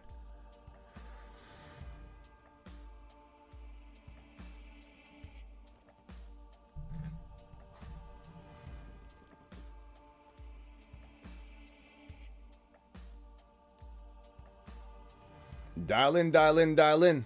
Hit that thumb up button, says Superfish. Um, tomorrow we should have a lot to talk about. I, I might do a, a mock draft tomorrow. A rookie only mock draft tomorrow. I might do a video on it. I'm not sure. Stay tuned. We'll do a Dynasty video, a Rumble show. For those that don't know, um, I'm live Monday through Friday at 8 p.m. Eastern, Monday through Friday here on the main channel, um, youtube.com slash the fantasy football show. I'm also live on the Dynasty channel most nights. We're trying to do it every night. YouTube.com slash Dynasty Fantasy Football and then Rumble.com slash the Fantasy Football Show. Uh, Smitty, have you heard? Yeah, we. I mean, there's, there, there's, there's. I mean, we just watched all these players. There, there's. It's not about if I heard about any one specific player. Like, we just watched them all catch, run. They're all on everyone's minds. It's just a matter of like, are there teams looking at some of these guys, you know, that low? I don't, I don't know that they are. So it's like you can't really, you can't really have much faith in a in a running back, a wide receiver, or even a quarterback that's not going to get drafted to start. You know what I'm saying?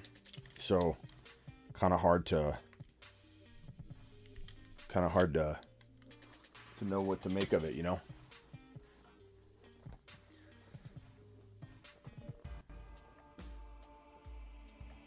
I know.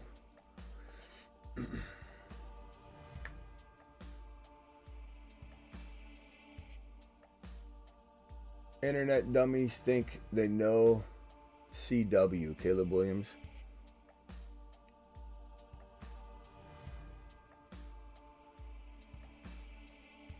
It looks like McConkey jumped Corley and Legette on your rankings.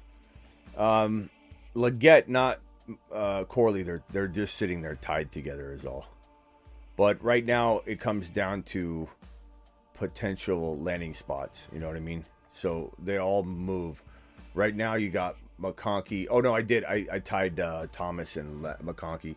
Actually, it should be this. I, I think I meant to do this. So thank you for pointing that out.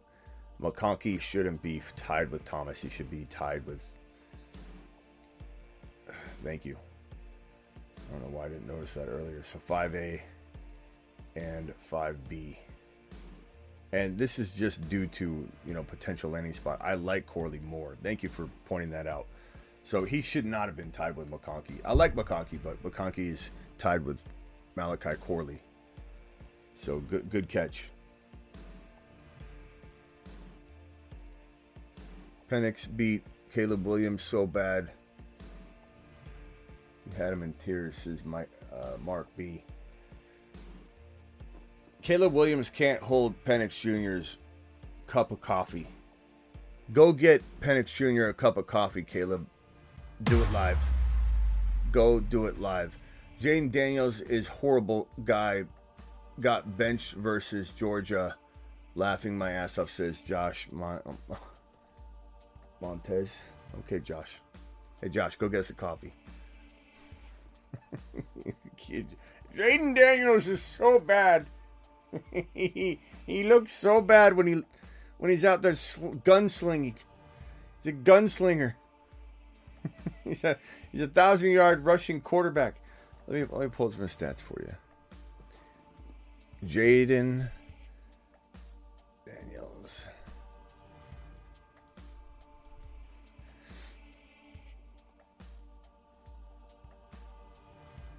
This guy, this guy's numbers are out of this world. I got him on one of my screens. Alex is probably losing his mind because I'm looking up yet another stat that I don't have randomly on one of my 25 screens. That on a, on a question that gets asked at random. Why don't you have this stat pulled up already on your hour and a half show? Uh, this is Daniels 38 12, 40 TDs, 4 INTs. what a 20. He sucks. Smitty, he sucks, man. He's really bad. And on top of that, this is what he ran for in 2020. Some people don't know these stats, man. It's crazy when you even refresh your own memory on them. Um, but we've talked about this. I have a screen somewhere where we pulled this up. Look at Jayden Daniels. Where's that comment again? Let's bring that comment back up. Stats don't matter. Watch film. Okay, Josh. I, I only do this for a living. You're right. I don't, I don't watch film. Uh, Josh, I've been doing this since you were in diapers. But that's okay. I, I you know, it, it is what it is. Jayden Daniels is horrible, guy. Got benched versus Georgia 2022. Laughing my ass off. Oh yeah, I'm sorry, bro. I didn't realize 38 12, 40 touchdowns with only only four INTs. Is he getting benched when he throws four INTs? He's an absolute master at not turning the football over. Josh, watch some film. It'll it'll show you. If, hey Josh, if you watch film, you'll see only four INTs. You'll see only four INTs. Hey, Josh, if you watch the film, you'll see Jayden Daniels in 2023 had 1,134 yards and 10 rushing touchdowns. Do people understand that this man had 40 passing touchdowns, 10 rushing, 50 total, four INTs because he doesn't turn the ball over, even though Josh thinks he gets he's just going to get benched, right? He's so bad. Bench a guy that gets four INTs, 38 12 passing. And this guy's horrible. La- joke's on me. Joke's on me, Josh. Joke's on me. Maybe I should do something else for a living. Maybe this isn't my calling, Josh. Maybe I've been doing this for 20 plus years and I shouldn't be.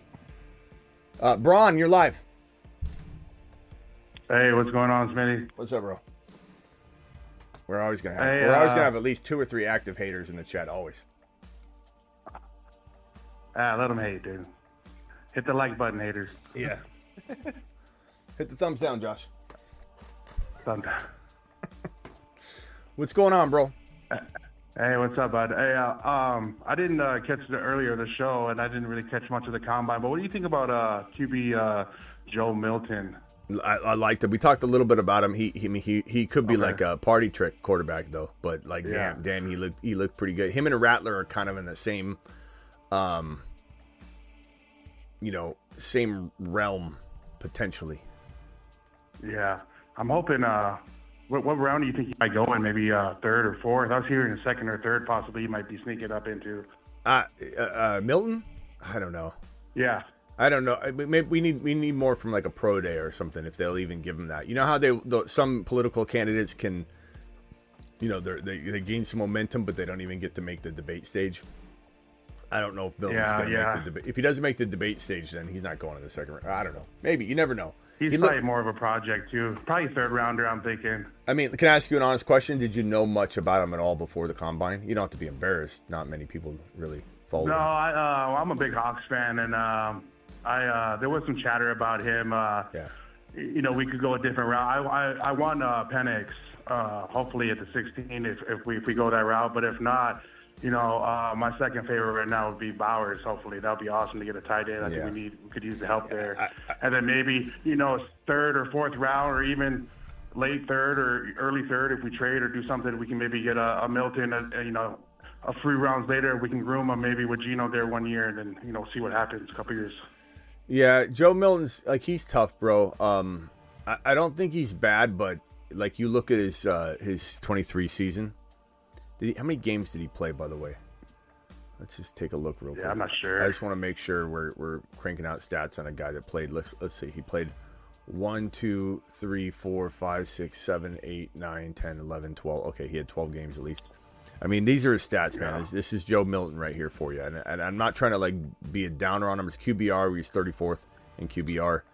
Um, 2,800 yards, 20 TDs, only five INTs, which is good. You know, that's J- JD5 type numbers there in terms of the interceptions. But I mean, th- this isn't something that like stood out to me too much where I'm like, this guy, you know, uh, threw 2,800 yards and 20 TDs, and and all of a sudden he goes and does some party tricks on the field and throws the football 73 yards, and everybody gets excited and think, you know now he's a second rounder. Yeah. I don't know about that, bro. Yeah. No, I don't think second. I Yeah. think he'll probably end up going probably a third or fourth. Maybe somebody could take a uh, chance on him. He's We'll still a party trick quarterback There's a lot of until he proves Yeah. otherwise. You know what I mean? Like that. that his Yeah. stats in film do not prove him to be in the conversation of even like a, a, a rattler. You know, like what's Yeah. uh let's pull up uh, his stats. I, I like I like um I like Rattler too. Rattler's nice too. He looked he looked like pretty nice today I like too. Spencer. well. Now, granted, he only had um 19 TDs uh, and and 3100, so like the stats aren't that crazy different. His QBR was actually worse. This is a good. This is not a good example. this is Yeah. this is backfire. this is backfiring. I hope Alex isn't here. this, Hey, how is- early do you think Penix could go now, Smitty, with his with his combine performance today? This is backfiring live. Yeah, Rattler. So Rattler had 3186, 19 TDs, 8 INTs, and a QBR of, of 45th. Ah. But but I, I still still like what I see out of Rattler. Milton looks pretty good Yeah. though, but he's I don't think he's climbed it. Rattler's got a lot more NFL support and buzz, so like he's gonna get drafted to potentially be at least in Hendon Hooker's situation, where Hendon Hooker is Yeah. like set up to be the next man up if some, something goes awry. Um, so regardless of those stats, um, that's one component. But when you have that teams looking at you as the next Hendon Hooker value, then you're gonna you're gonna have an opportunity. Whereas I don't know that Milton will. What was your question? Oh, I was just gonna ask, like, uh, with uh, Penix Jr.'s uh, performance today on the combine, how uh, how early do you think he could be drafted uh, in the draft this year? Well, I mean, we went over that for a, a little while on the show. You'll want to rewatch Yeah. that. Not that I don't, uh, I don't, you know, mind repeating it, but I just say that like Yeah. he's locked into that 16 pick where Ryan Grubb, Washington OC, now in Ah, Seattle, yep. he's taking him at 16 if he's there. But I think Penix Jr. walked himself into a potential top 10 overall pick. Yeah, I keep hearing Atlanta too might be uh, interested in him now, and If he goes to Atlanta, That'd I'm, be- I I'm- think that'd be I'm nice freaking to the moon on that. I'm fine with that. I don't even care if they trade for Fields anymore. I'd rather have Penix Jr. really, I, I, I would. Yeah. I would. I, cha- I, Yeah. I it, it is not that I didn't like have the the. It, it may, may- maybe not. I don't know. Well, it, you know, you know. Actually, actually, I take that back. I take that back. In a vacuum, yes. But would I rather Yeah. have Fields for a second or a couple second rounders and draft a Dunze on top of it? That's a whole different conversation. So Yeah, at the end of the day, nice. g- give me Fields and Odunze over just Penix Jr. Yeah. and you know whatever, and whatever you get with second rounders. Although you could say that Penix Jr. and Legette in round two, Penix Jr. and Corley could be somewhat comparable to Fields and and you know what I mean. Like it, let's say Odunze doesn't Yeah. fall there, you know, and you're doing something different with it. But at, at the end of the day, I probably am making the trade for Fields for second rounders, even if it was two, because now I get to draft Yeah. Odunze. Uh, yeah, that makes sense. Uh, yeah, I hope Hawks go 16 with uh, Penix. Hopefully, yeah. All right, Braun. Worthy, Worthy too. Though I had one more question. Worthy, uh, did you see uh, Mahomes' uh, tweet about Worthy? Uh, what, what did you say again? I, I did see something I forgot. I don't know. He said something, but uh, he was definitely interested in. Uh, I know he he always has influence when it comes to uh, Yeah, but and stuff. this is like talking about you know, this is like talking about something that's so far out of the the realm of being Yeah. in front of them to even make a move to even like so. It was just probably everybody was hyped. There are a lot of people saying, "Sheesh." Tyreek Hill was like, "Sheesh." Can you believe that that forty yard run? Like it was his day. It was his day to shine. It was great to see it. right. But I mean, I, I like Worthy. He's got the Xavier Worthy's got the most ability to maybe shake free this whole like you can't be a good player and be the fastest combine running wide receiver because it's like a cur- it's almost like the Madden curse. You know, he, you Yeah. become that guy and you don't Yeah. you don't develop at the NFL level. He's got a good Right, right. ability to maybe do it, but he also weighs you know soaking wet what Tank Dell weighed. And I don't know that that translates every time. Tank Dell was special. Tank Dell was one reception shy of the hat trick of getting the most touchdowns, Yeah. the most yards, and the most receptions in the college football season out of every college wide receiver in in, in in college football. He actually led everybody in touchdowns, led everybody in yards, and was one reception away from having everybody, or I think tying, but being tied for first and having a hat trick. Like that, like Tank Dell Yeah. was special, and and people didn't see Yeah, him coming for some reason. I don't, it's his size, but but I mean, I don't, Yeah, I don't just dude. grant people a a, a- pass, a, a, a weight pass on that. like you weigh one sixty five, it's a problem, but you got to be Tank. Dell for me to me to overlook it. Right. Yeah, you got to be in that perfect situation. I think with Worthy, you know, because he hit, you know, he's just got speed, I guess, for for the most part. So I guess if he's in that right situation, possibly. But we'll see where he gets drafted. It'll be interesting to see who gets him and what he can do. Yep. All right, will. All right, Let it Smitty, good to talk to you, man. Tell tell Denny I said what's up. Yeah. I'll Calm do down, that. Denny. Yeah, calm down, Denny. All right, later, bro. Uh, Travis, All right, what's see ya. up? Travis, you're live. Hey, yeah, um, Milton. He's um, he doesn't run either. You know, like everyone wants to compare him to Anthony Richardson because of you He's know, they keep putting huge their because he's huge. long and- throws up and yeah, he throws runs in. a four eight forty compared to a four four forty. You know, Uh-huh. I mean, not not to say he's not an interesting project. You know, I Someone bet I could- Set him and I bet I could run four eight forty. yeah. I, no, I probably could. I mean, easy to get, get excited. easy to get excited, but it's you know You know what we should do? We- We should we should uh, every year, every off season, I, I should do all of the combine stuff, and then we'll slot me in the middle of the everybody and see how far down I am on every list. Pretend I'm a wide receiver. Oh. Where do I rank amongst all the wide receivers? Uh, in the forty, the bench. Uh, I don't know if I could do the shuttle or anything because my knee, I'll snap an ACL. But like forward running, I can do. Um, bench, I could do. We, we should do that. hey, Bra- Bra- Brady's faster now than he was at the combine. Mhm. Yep. Yep. I started in the business. I was- I started in this business the year before or after I forget Brady entered the league. What um So we've been he, when he retired. It, it made me sad because I now I was how, by myself. How, how quick? How quick do you think you could have ran at your peak? Were you fast? You know, yeah, I was, but I I don't know about what my forty time would have been. I mean, I, I ran like you know, Yeah. I ran like you know, four and a half minute miles. You know, but I I I was the opposite. Yeah, I ran like you know, ten minute flat two miles. I ran, um, ran those races. I ran one lap, four hundred meter, eight hundred meter, and then the one mile. But but I, I was still quick though. I could still I could still giddy up and go. But I mean, what my specialty wasn't short, hundred yards, two hundred meters. It was the full lap. Like I was okay at the two hundred meter, which is half the lap. I was okay at that, but where I excelled is once it was a full lap or, or two. The crazy part is when you run a mile in like four thirty. Um, you're you're you're pretty much like almost sprinting the whole thing. You're just dialing it back about Oh, yeah. seven percent. You're running at about ninety to ninety two percent. That's so hard to do for four laps around the track. My my hundred, I don't, I didn't, could I didn't run long distance. yeah, I didn't run the 40. I didn't run the 100. Um, the 200 meter, I forget what my time was. I want to say like 23 or something like that. 22, 23 seconds. If I had to guess, something like that.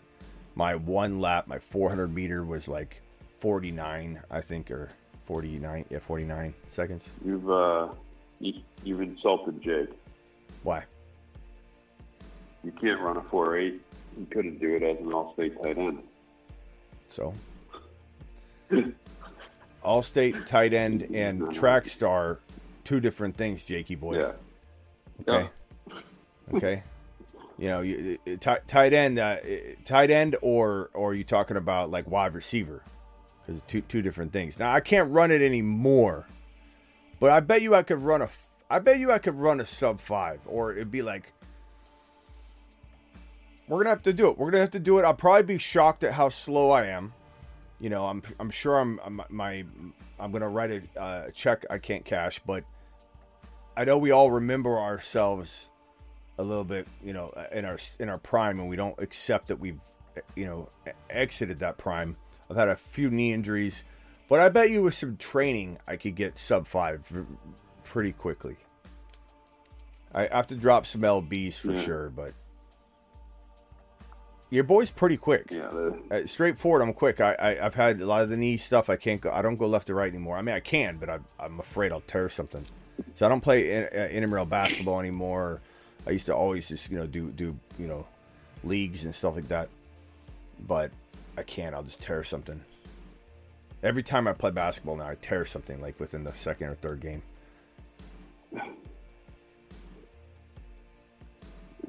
Yeah, I won't pull hammy. I run. I run every day. I could run. was, uh, I can run about a was- sub six minute mile right now.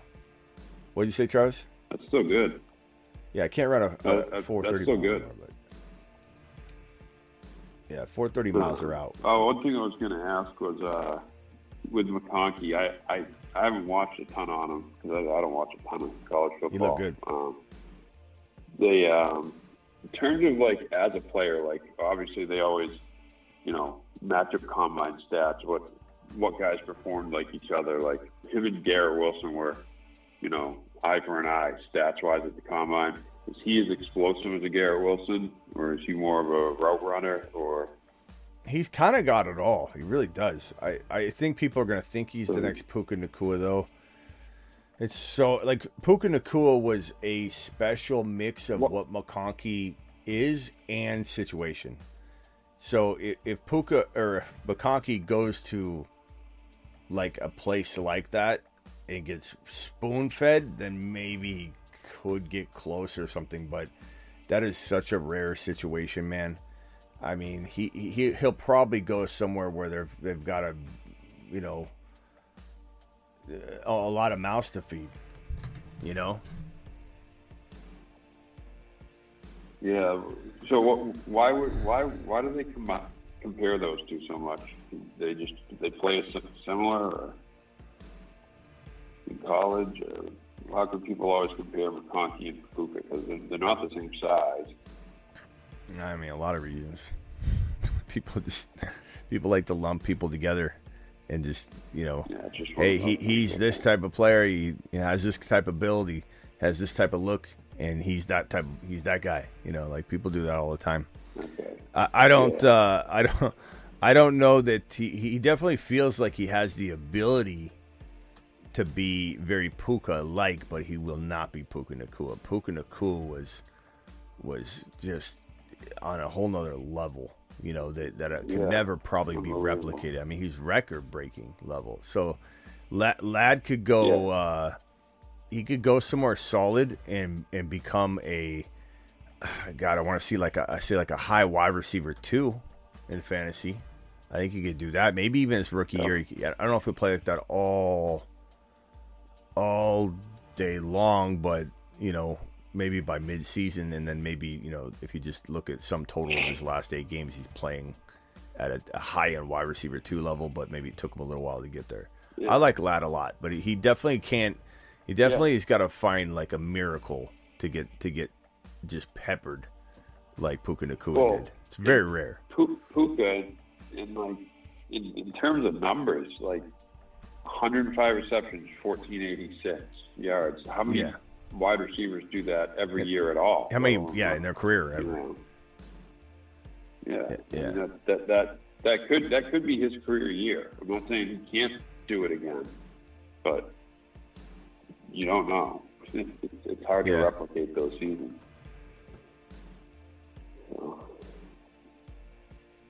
Yeah.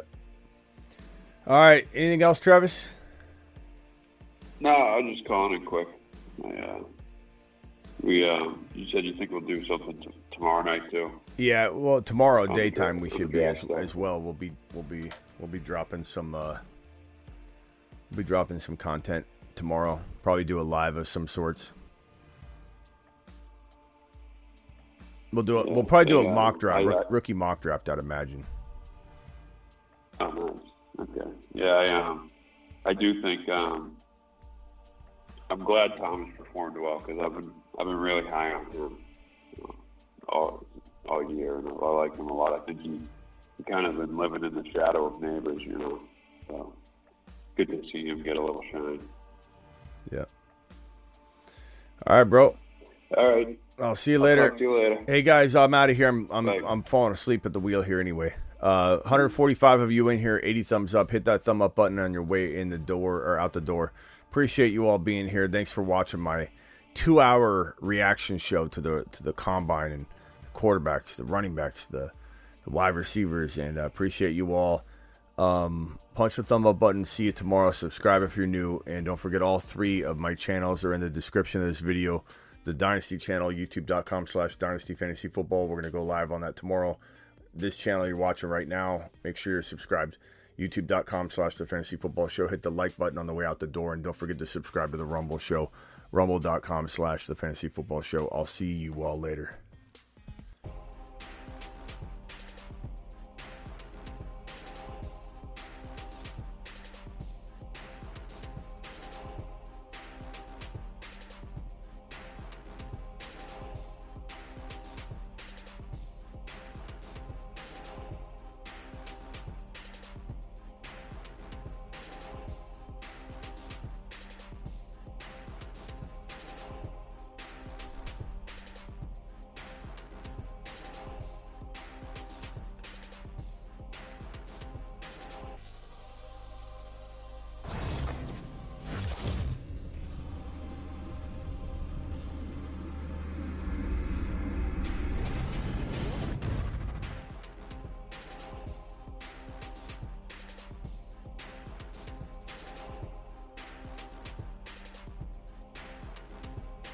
Jake dropping a $5 watt on screen. When is this 40? When is this 40? You guys called me out that a 4.8 isn't hard. Night boys. Um, I don't know. I have to train for it though, Jake. I did say that. I might be able to do a uh, like a 40 yard dash like months from now and still tie it in. You know, I don't know that I have to wait until next year.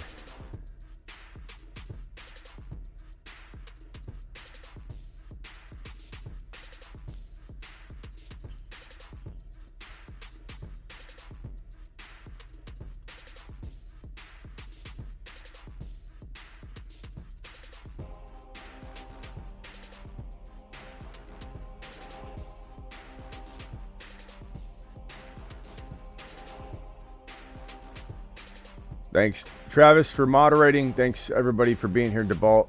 Appreciate you all. Deuces.